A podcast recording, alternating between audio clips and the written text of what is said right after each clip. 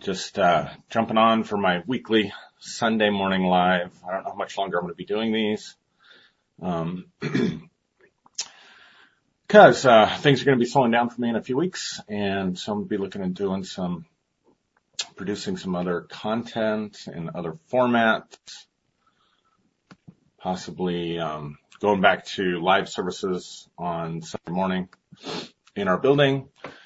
Um, so lots to consider there. How long I'm going to be. Uh, and I just kind of picked a topic to just kind of wing and talk off the top of my head, maybe pick up on what we did, um, talked about last week with Easter and Jesus. but I want to look at, uh, a couple principles of just, uh, from the Kybalion. I'll explain what that is in a minute. Uh, the Hermetic principles and, uh, I don't know, talk about kind of an interesting subject as it relates to spirituality and Christ and the left hand path. So anyway, bear with me. I'm kind of still finding my bearings. And again, I'm waiting just a few minutes. So how'd you guys like, uh, well, I, from the comments, I, I know, you know, it seemed to be well received, but what we talked about last week with the, um, with the left hand path and the right hand path, does, does that make, that makes some sense to you if you saw it? Now, I want to be careful using the term left hand path because, um, in our culture, it mostly gets lumped in with, uh, a lot of Satanism and, uh, which you know, makes sense that it would, but the concepts did not originate with Anton LaVey or Michael W. Ford or whatever satanic authors are out there.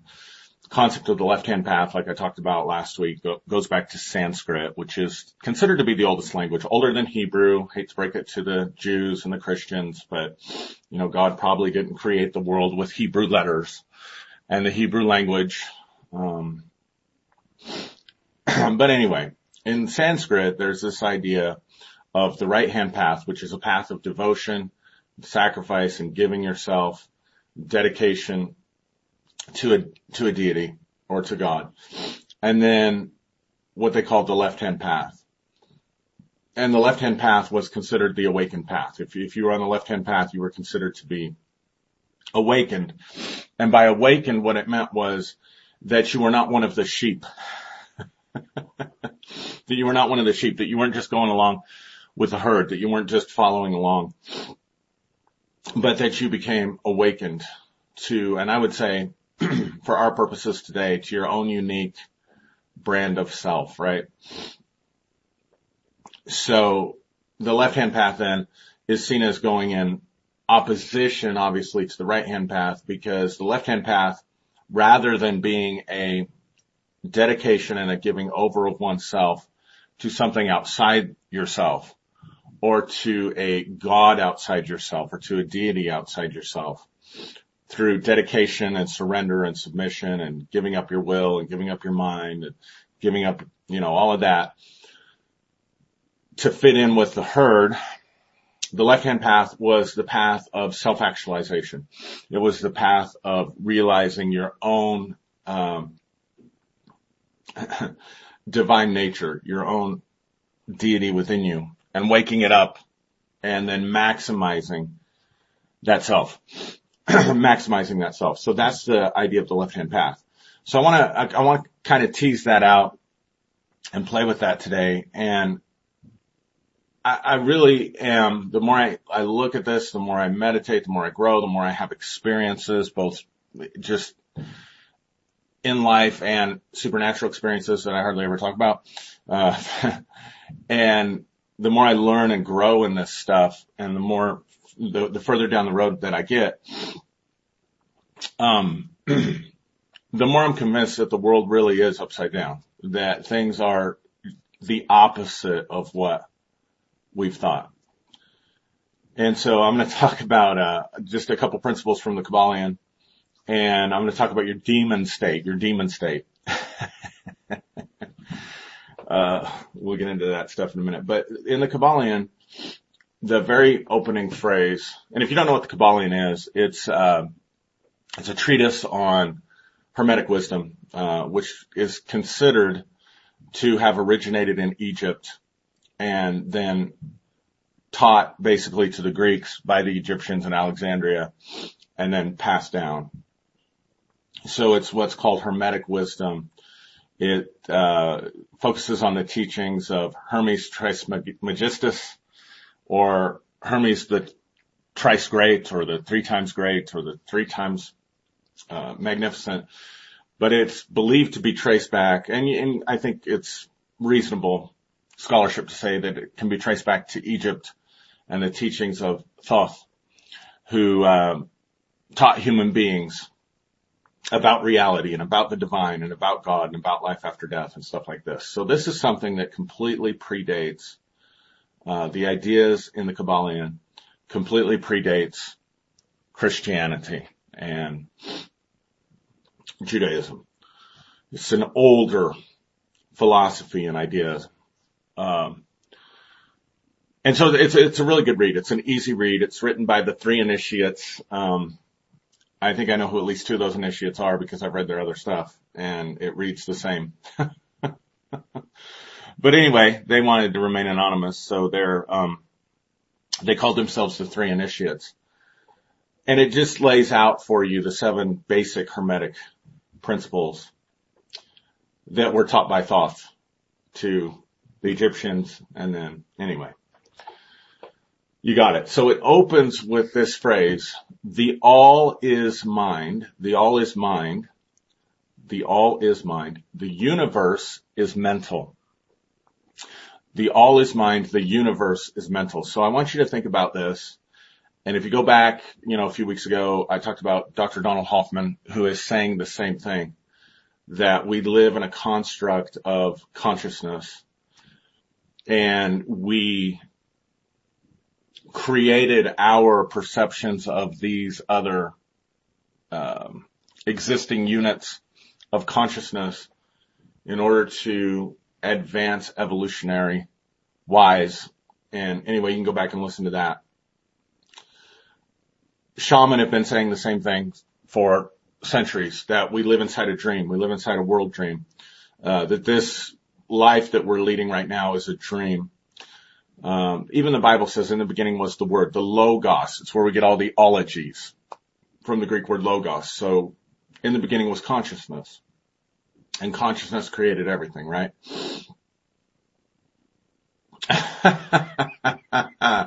Lisa Dawn, I just saw your comment. At a glance, I thought you were topless, shirtless. I thought, wowza, he really is kidding yeah, that would be interesting. Probably be sure to land me in uh, Facebook jail, huh? So that's good. That got my mind. uh, for those of you that don't know Lisa, we uh, we did our uh, graduate work together, and I really appreciate her. Uh, so anyway, coming back to the Kybalion and all is mind or the universe is mental. So I want you to think about that. What if all reality is thought? What if all reality is mind? So when you take that with Dr. Hoffman's theories, you take that with some things in quantum physics, you bring these traditions together, then at a certain level, we are all one. At a certain level, we are all one. We're all energy. Everything is energy, right? So we are participating in this sea of energy and we are participating in this sea of consciousness, this sea of thought, this mental universe. And there are mental currents. And so one of the things that I'm getting ready to teach, I'm going to put together, and I know I say this a lot, but I'm really serious. this time I really mean it. Uh, I am working on it and things will slow down for me in my other life, my other job here in a couple weeks, significantly slow down for the summer. I'm fully vaccinated. Julie's fully vaccinated. More and more people are getting vaccinated. The pandemic's coming to an end. It's getting warmer. So I'm getting ready to launch some stuff. But one of the things that I've really come to realize through my own experience and spiritual working is that very little oftentimes of what I think is really coming from me or very little of the energy that I'm carrying is really me. Now I become a receptor for that stuff in this mental universe because of things that are in me and things I got to work out and things I got to change. So I don't have excuses, but it is helpful sometimes to realize this heavy energy that I'm carrying or these negative thoughts that I'm having, they're not originating from within me, from within my heart. Uh, they're the thought currents that are around me that are molding and shaping me because I'm existing in this sea of consciousness. So I want to present this idea that all is God, all is divine. The universe is simply the body of God and that we are one, but the difference between the right hand path and the left hand path is the left hand path says that we are to maintain within this construct of consciousness and mind that we are to find and express our unique divine spark. We are to fully actualize ourselves as divine human beings. Now I know that can sound crazy and radical to people, especially if they're just coming out of religion. They get really triggered.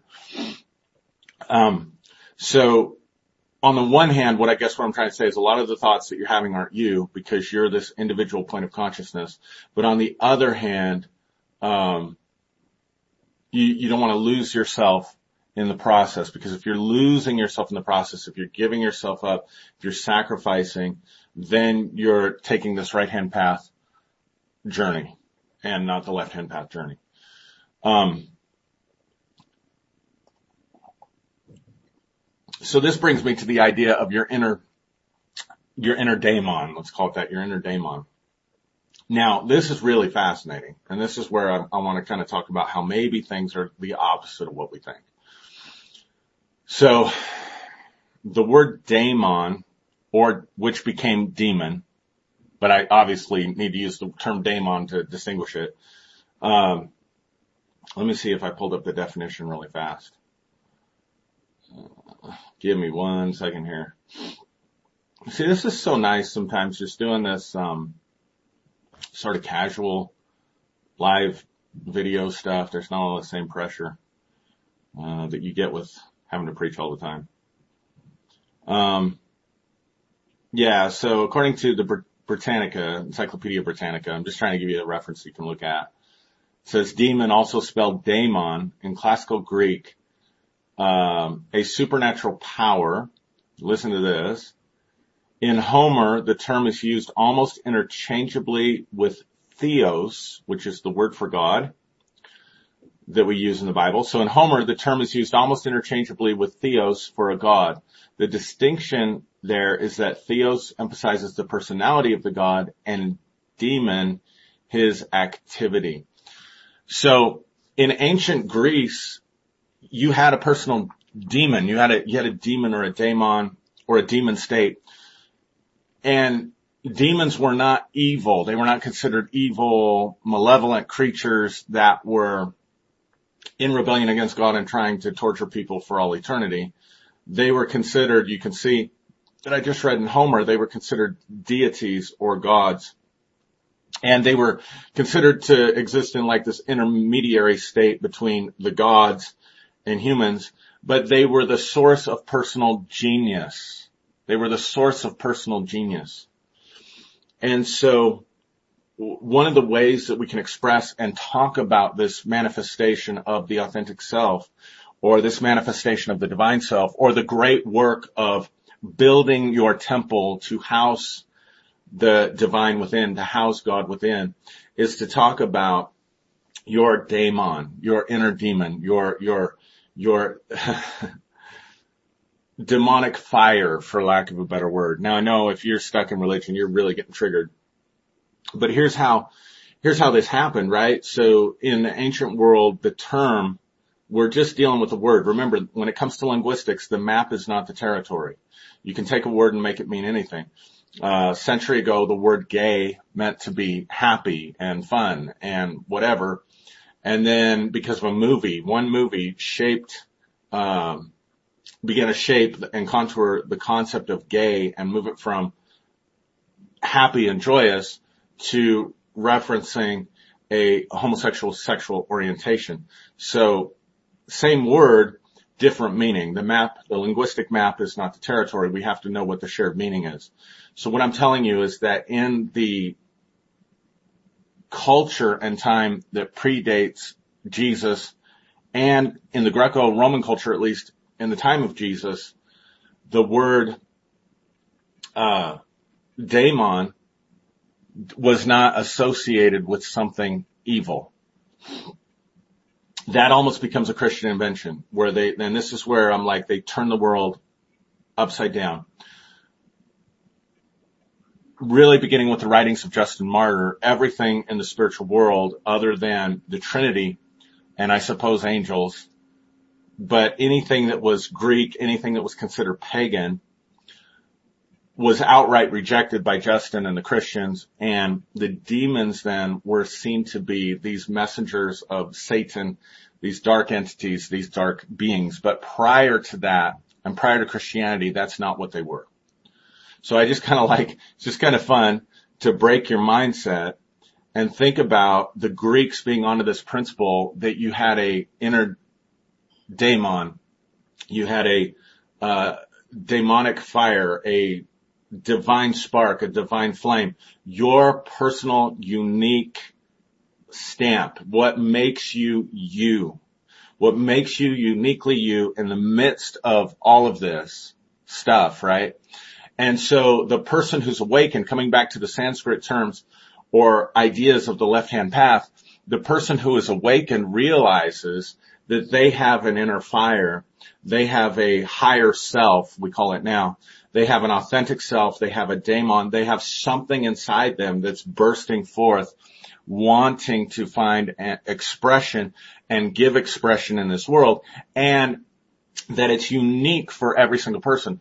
And so my, uh, and, and that's why I like this term.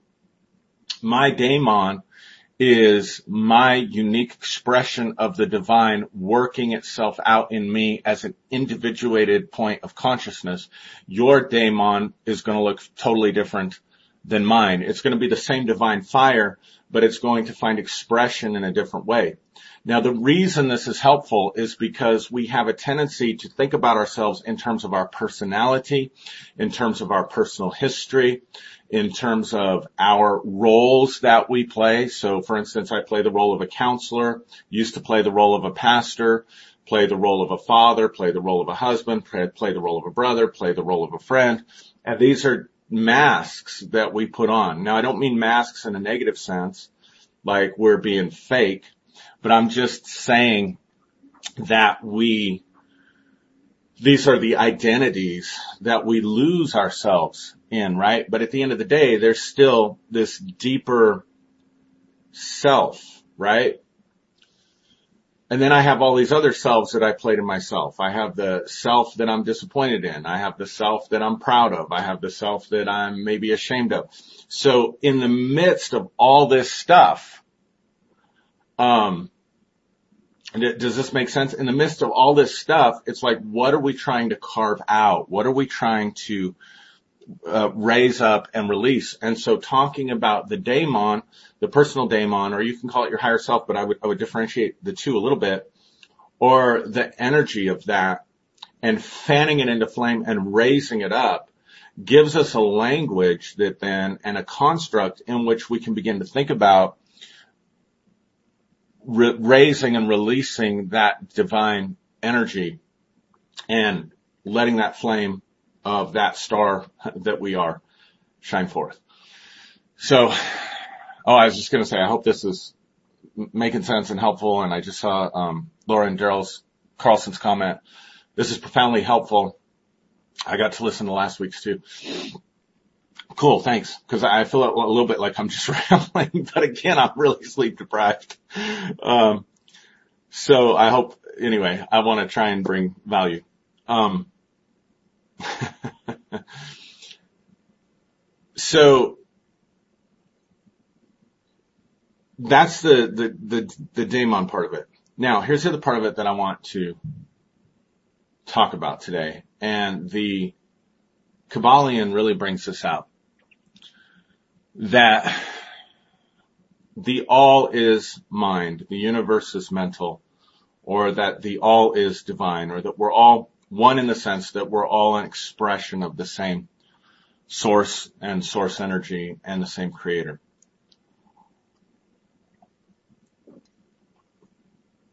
What we do then is we relate to other participants who are also individuated points of consciousness in this mental soup that we call the universe. And the ancient people identified energies. They identified other consciousness. They were able to contact because they weren't locked into this world the same way that we are. So they were able to contact these energies, these entities, this other higher levels of consciousness. And they identified these beings as gods or as divine. Now, it's my understanding anyway that particularly if you go back to Egypt or you look at some of these other cultures that believed in multiple gods, they're identifying multiple energies, multiple levels of consciousness. They did not necessarily devote themselves to those gods. So for example, let's say you just, you had a fertility goddess So a person may put a deific mask, may put a name, may even build a, an idol, right? To, or an image, some, something so that they can connect at consciousness. See, this is the point. Something so they can connect at consciousness with the energy of fertility. And they may give a fertility offering asking for a blessing of fertility upon their marriage. Or maybe it's fertility upon their land or whatever. A lot of the festivals that were done were festivals that were done around the agricultural calendar. So for example, let's just take one we're all familiar with if we came out of Christian culture, the Feast Day of Atonement. The Feast Day of Atonement happened in the fall after the harvest was a ritual designed to secure the blessing of rain on the next season's crops. So it was there to celebrate and give thanks for the previous season blessing and secure the blessing for the next year. So if you look at ancient cultures or you look at indigenous cultures, a lot of this stuff is going on. Now, what was helpful about this idea of having a pantheon of gods, right, is that these energies, these minds, if you will, were recognized as serving in a specific area of specialty, like fertility or like communication or uh, magic and the sciences. So going back to Thoth, Thoth was a god that was over like enlightenment, magic and science and that kind of stuff. So you're giving offerings in exchange for access to that energy and to that thinking. What you were not doing in a lot of cases, now there are exceptions to this obviously, but what you were not doing, what humanity was not doing, was giving themselves over to the deity. So in, in certain rituals, maybe the shamanic leaders of the culture would allow that energy and that consciousness to indwell their body during a ceremony, during a dance or something like that. For, again, for the purpose of communication, for the purpose of securing blessing, as it relates to that specific area of life. So you have various different energies that you're working with as they relate to specific areas of life. But what you were not doing is giving your entire life over to one God.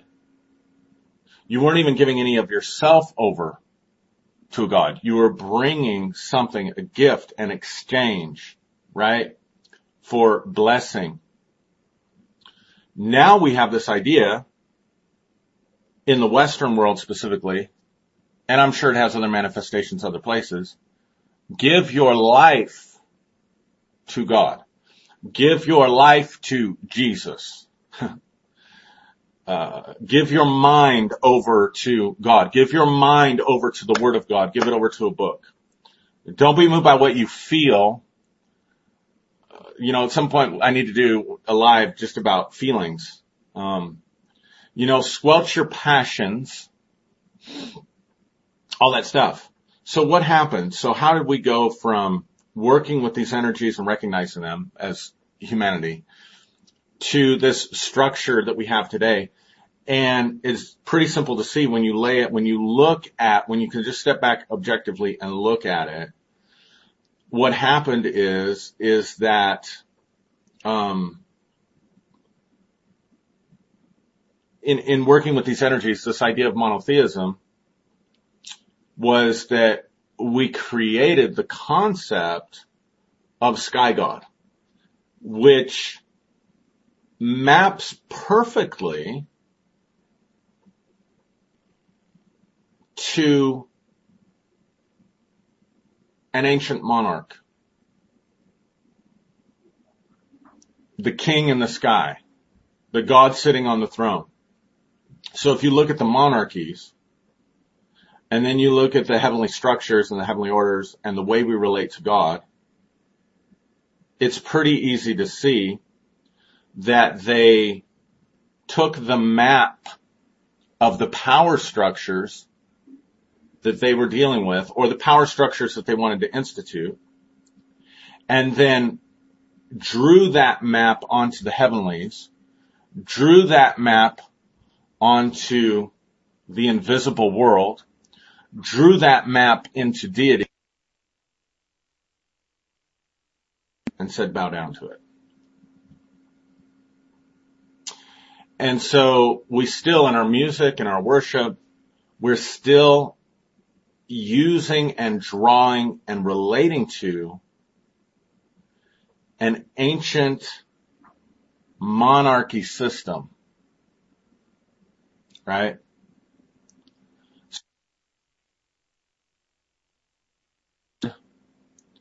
And we are the servants. We are the ones who are there to be obedient. If you are obedient, there is reward, there's even promotion. So this idea that when you go to heaven, if you served more here, or you served better here, then you're going to be promoted to a different level, right? And if you didn't serve well here, so well done, good and faithful servant, that entire structure is archaic.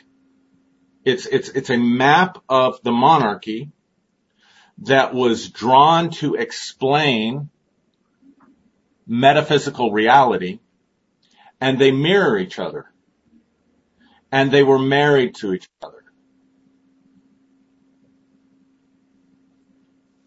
Does this make sense? So you had the savior idea. Well, Caesar was considered the savior of the world because it was believed that as he established his kingdom, it brought prosperity and blessing everywhere he went. So if we wiped out the barbarians, we got rid of that horrible group and established our culture, established our ideas and our ideals, then we were bringing the kingdom of heaven to earth. So the idea that here comes the king riding on a horse to save us here comes the king to deliver us. Here comes the kingdom to bring the power of the king into the earth. Blessings if you're obedient, punishment if you're disobedient. There's even a, a jailhouse and a torture chamber called hell. The entire structure, the entire thing is simply a projection of the governing systems and societies of the ancient world projected into the sky.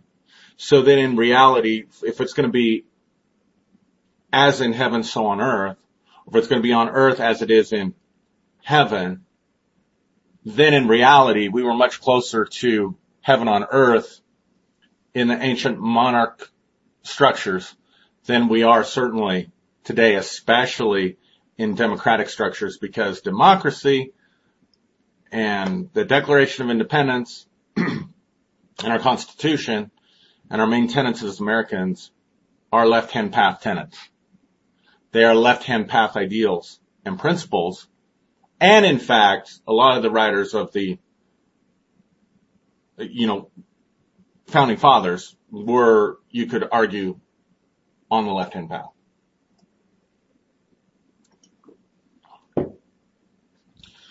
So think about this, gang. So what we've done then is we have taken them imprinted. This is important because music puts you in a disarmed, mentally disarmed state akin to hypnosis. And remember, hypnosis has to do with going to sleep. It's where the word hypnotic, hypnos, uh, Greek, it means to fall asleep. So we would come into church and we would play music that would put us in a certain state and then repetitively, now, now we're open, now we're singing out of the context of we are glorifying the Lord, we are giving ourselves, we are worshiping you, we are glorifying you, we are honoring you. All of these were ancient archaic monarch, monarchy structures and things that went on.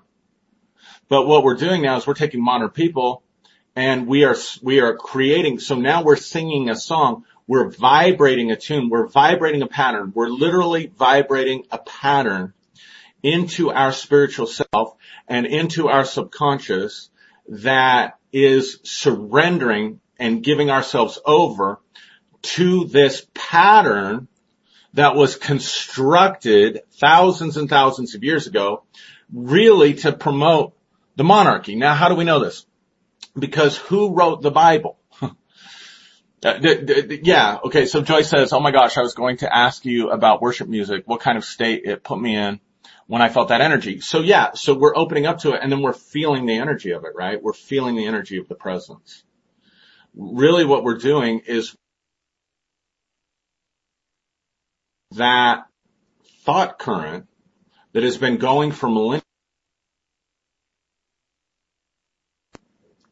and collectively we just we just start going down that path and down that road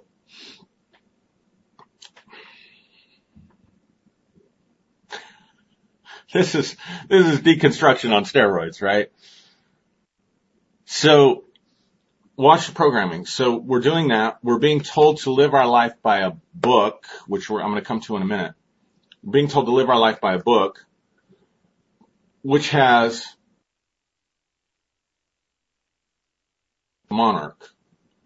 We're being told that we are enemies of the state, that we were born in sin, that we were born bad, that we are separated from God, that we have to change, fix, do something to become acceptable, acceptable to God, to become an acceptable citizen in this monarchy kingdom, here's how you have to act. And so then we have you come and pray a prayer where you surrender your life, you give your life to the Lord, to the Lord. And then you start going to, you know, the question is, okay, what now? Well, come to church, read your Bible, don't go by your experiences, go by what the scripture says. Don't go by science or logic, go by what the scripture says. Because this is the word of the king. And you got masses of people that are doing that. So let's come back to the book. How did we get the Bible? Um, I hate to disappoint people. Maybe there was a real Moses who was on Mount Sinai and God came down in a fire and talked to him and he wrote it on tablets. Maybe there was a real exodus. And then maybe he passed that down by oral tradition for centuries. And maybe that was the foundation of what God wanted.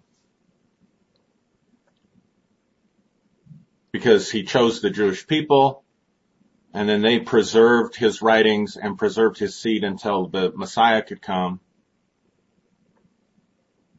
Thousands and thousands of years after humanity had been created, thousands and thousands of years after the fall. But Messiah finally comes so he can die and save us from our sins. Maybe that's, that's the narrative we're given, right? And this is the one God who's God over all the earth. But when you look at the evidence, please realize nobody kept better records in the ancient world. You, you had two empires that kept really good records. You had the Sumerian Empire, which was kind of like the Persian Empire. And then you had the Egyptians who kept good historical records. And there's nothing in the historical records of the Egyptians that matches anything close to Hebrew slaves or Moses or an Exodus or their army drowning in the sea. Think about that. If the army drowned in the sea, how big a deal that would have been. So there, there's nothing there about that. There is no archaeological evidence for the Egyptian army drowning in the Red Sea. There is no archaeological evidence for Jewish Egyptian slaves like what we're told. There is no archaeological evidence for millions of Jews going through the desert for 40 years. There is no archaeological evidence or record. Uh, in fact, the archaeological evidence in Jericho, um, there was no walls. There were no walls that came down. It wasn't even a walled city. It was a relatively insignificant city at that time. No mass graves, no evidence of genocide. So what I'm saying is the entire story can not only not be supported and validated by uh, history and archaeology, it history contradicts it. Now, you can say that's all fake news designed to prevent, you know, suppress the Christian voice and whatever. And I understand the argument, but let's come back then to what we do know, what we can agree upon the scriptures were put together, I want to say about 800 BC, around the time of King Josiah. Now this can all be historically verified. You had the two kingdoms. You had the 10 tribes of Israel and you had Judah and Benjamin. And they were competing empires. They had competing temples. They had competing systems. They had competing ideas of worship. And at the end of the day, Judah and Benjamin won out, not necessarily because they were stronger, more powerful than the other 10 tribes, but because the other 10 tribes were destroyed by, I want to say the Assyrians. So they're putting together a book and they're wanting to, and they're centralizing religious power in Jerusalem. So here's what Josiah did, according to the biblical narrative. Now remember, it's his scribes that are writing it. He finds the book of the law, which had been hidden in the temple, and it, they think it's the book of Deuteronomy, talks about blessings for obedience and cursings for disobedience. And he goes out throughout the land and he tears down altars and he destroys you know, the things that are on the high places. And he says you have to serve one God and you have to come up to Jerusalem and to the temple, which was the capital, and celebrate the feasts there. Like it is a historical power grab, right? And then give your life to this one God and the law that he has for us as the people and to serve as a nation under this one God, Yahweh, and you'll be blessed and you'll live in the land. The only problem was after the revival of Josiah. Now this is, that, that's the narrative in the Bible that Josiah gives, right? But there's a, there's a competing narrative that's hidden in the scriptures and I don't know the scripture references, but there were groups, so, so, so there were groups that contended with that and thought what Josiah did was evil. He thought he desecrated the temple when he pulled the stuff out of the temple. They thought that he desecrated, and, and one of the altars that he destroyed was like at Bethel. So like he desecrated Jacob's altar and he desecrated. So, so what's happening is you have these high places and these altars and all this stuff where people are doing their own devotion and worship. And then it gets wiped out and centralized by the government you get this monarchical God that's given to you that then's carried on into the New Testament. I'm spending way too much time on that. Um, spending way, way, way too much time on that. But here's the interesting thing. Josiah caused the kind of revival that right-wing evangelicals want to see in America. Totally. In Israel, I mean, there's, there's great comparisons. Like everybody came, they said, okay, we're gonna, we're gonna keep the feast, we're gonna follow the law, we're gonna repent, we're gonna destroy our idols, we're gonna worship the one God Yahweh. And then the Babylonians come in and destroy the temple any, anyway, take them captive anyway, take them into Babylon anyway. Josiah dies in battle. So there was a, a competing narrative that you see portions of in Jeremiah and Isaiah especially, where the people were talking about the lying uh, pen of the scribes. Well, the lying pen of the scribes are the same scribes that are writing down the scriptures that we say are inerrant. So in the Bible, which is without error, it talks about the lying pen of the scribes writing the Bible. There's another group that said it It was because Josiah got rid of the divine feminine with the Asherah and uh, the the the trees, because the trees were considered to be this divine feminine thing. It was because of those things that destruction came. It was because of those things that they were left defenseless. So you have these two competing narratives, but the one that won, the one that had the power to enforce its own narrative was the government, right? Was the king, was Jerusalem. So, so if you look at it, if you really study it, if you want to take time to study it, there was a lot of political motivation in the form of control and power that motivated the promotion of the scriptures within Israel to begin with. That's the story of the Old Testament. So perhaps Jesus came really as a left-hand path person to completely upset that narrative. A king who gets crucified. Right? Because the narrative of the power structures would be, they don't want you finding your inner demon, your inner daemon, your divine fire. They don't want you self-actualizing that. You're harder to control if you are intuitive and psychic. You're harder to control if you're magic, if you can create magic, if you can create change in the world according to your will, right? So what I'm saying is, is what if everything's upside down? What if it's the exact opposite of what we've thought? What if this devoting ourselves and giving ourselves, because here's where we're at in Christianity, right? Devoting ourselves, giving ourselves up, giving our power over, giving responsibility for our lives over to something else, to sky God, to sky God who sits on the throne worshiping sky god, exalting sky god, right?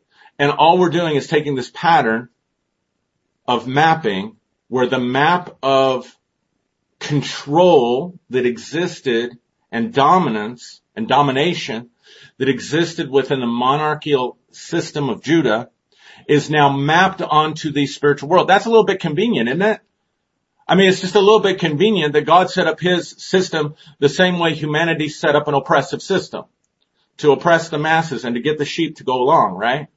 It's a little bit too convenient, isn't it? But yet we think that's eternal reality. And we think when we're worshiping that, that we're really worshiping the one God.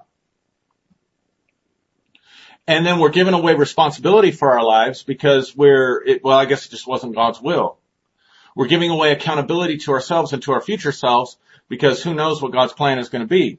And I'm not denying the reality that in all of this consciousness that our creator is a loving, that, that source energy is an unconditional loving energy. I think it's obvious that it's an unconditionally loving energy. I think it's obvious that we have free will and not coercion. I think that explains actually the evil that is in the world and the suffering that's in the world to a large degree because it is the result of this dangerous sort of freedom of expression that the divine has allowed and the fact that the divine can love even the most evil, quote unquote, even the most destructive soul or person or entity is an aspect of that. And that's what the Kybalion teaches. So, so what if the demon state, the demon fire is the divine spark that is within us that when we were experiencing what we call the power of God, when we were experiencing the gifts of spirit, it was the lighting, the lighting up, the energizing of that inner daemon, that, that inner fire, that inner divine energy, that inner divine spark, the real you that wants to be expressed, the genius you, think about it as your genius state, right? Rising up and manifesting according to your divine will. And then realizing that I've got to manage my energies, my various different masks and roles and identities, my thoughts and my feelings, my passions, my body, uh, that I'm building this temple with my thoughts, that I'm building this temple with my feelings, that I'm building this temple with my actions, that I'm building this temple that is allowing this divine fire to shine forth through me. And what if that's the pathway to real freedom and real expression? What if that's the movement of evolution? And what if what we thought was bringing the kingdom of heaven to the earth was actually the control system that was designed to keep us going in the flow of a certain mentation so that we in the process, see in the process of Israel giving away their power to Yahweh, they were giving away their power to Jerusalem. They were giving away their power to the king. In the process, of making Jesus Christ the Lord of our life because the church is the body of Christ on the earth. How convenient is that, right? So now we're giving our time, talent, treasure, whatever, our devotion, and it's going up the line to those that really seek to be empowered. Um, so let's look at, at some of these comments. Does, does this make sense to you? Uh, just go up a little bit. Christina Osan says, thank you for being the voice that needs to be heard. Thanks, Christina. Dave says, listening to an audiobook called Alphabet versus the Goddess. I highly recommend it. Explores the bad fruit of defying words. Ginger says, as you are helping people deconstruct the beliefs and ideologies they were brought up with, I am reminded of the very first words in class of my Old Testament professor at United Theological Seminary. There are many stories of battles in the Old Testament, most of which never actually happened. Thanks, Ginger, for validating what I was saying there. Um, Melissa says, your lives are so good. I'm tuning in while driving home from work. Then I'll go back later and listen to the whole thing. Thank you, Melissa. I appreciate that. Um, Lauren Darrell says Christianity as it is now has been proven to make no real change in anyone's lives, only surface change for those who fully buy into the system, but that is only short lived. Those fully devoted ones who fully dive in discover the shallow bottom of the system. It's true. All right, guys. Hope that was helpful. Um, introduced a lot of different concepts, but I wanted to just kind of keep hammering away at this idea of the left-hand path and this idea of your own liberation, self-actualization as, as an eternal divine being, um, who is having a human experience. Uh, I mean, isn't it better to think that you are self-sustained by the divine because you're an expression of the divine? that wants full expression in your life, that wants full experience in your life, that wants you to have the freedom to make choices, even if those choices go against religious norms or societal norms or whatever the case may be. Or learning to create as you're growing along, as you're growing along in this process of evolution that may cause you to have, you know, once you die, perhaps death is merely what we're witnessing with death is we're witnessing the promotion to the next level, the elevation to the next level. That maybe that's what physical death is. But like, isn't it better to, isn't it healthier to think along those lines than to be at the mercy of an all powerful God who clearly isn't all good or we wouldn't have some of the terrible things that we have on the planet, right? And hope that you got it right, that you got the, you prayed the prayer right, that you got baptized right, that you lived right or whatever, so that you can be allowed into his kingdom and then sit around his throne and worship him all day. I mean, that's kind of the Christian idea. And then we think about our relatives and stuff like where did they go? Where did they spend eternity? We think about um, people whose lives were cut short. But what if everything is mental and mind and sort of all this game that we're playing as God in the realm of polarity and experience, that we are a self-sustaining divine spark who is ultimately destined to the full expression of that divinity which we are? Like which, which one seems more loving and more divine, healthier? And which one seems more like a play? Um, so what I'm saying is, is that this, this idea that I'm presenting of this left-hand pathway, this left-hand path approach of your inner daemon, of your divine spark, of the all being mental, um, of this evolutionary pathway of not devoting yourself. I mean, I mean, I think that's really profound when you think about we demonize polytheism when polytheists were recognizing the energies and consciousnesses and currents, calm thought currents of the universe giving them a deific mass, giving them a form and a name, and then making offerings to it for certain benefits, but not devoting and dedicating their entire life and entire self, which is what we're asked to do. In not just Christian religion, but even Hindu paths of devotion. Um, it's, it's, it's all the same thing. It's, um, anyway, you get it. All right. I'm to shut it down. I'm to try and get some rest. Uh, I hope this was okay today. Uh, I hope it benefited you. Love you guys. Thank you so much for tuning in. Uh, read a couple, just a couple more comments.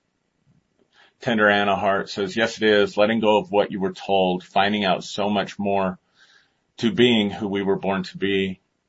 Shannon says, nice. Came to these conclusions by divine union. Very cool. You can't get it wrong. Amen. The Christian life sounds like it gets worse and worse. yeah, right. I mean, the more I sit back and look at it, the more I'm just like, wow, this is such a mind screw.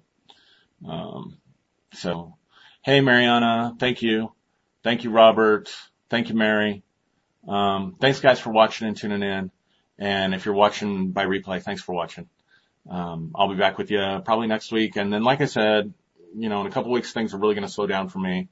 So I'm getting a plan together on how I want to proceed and go forward.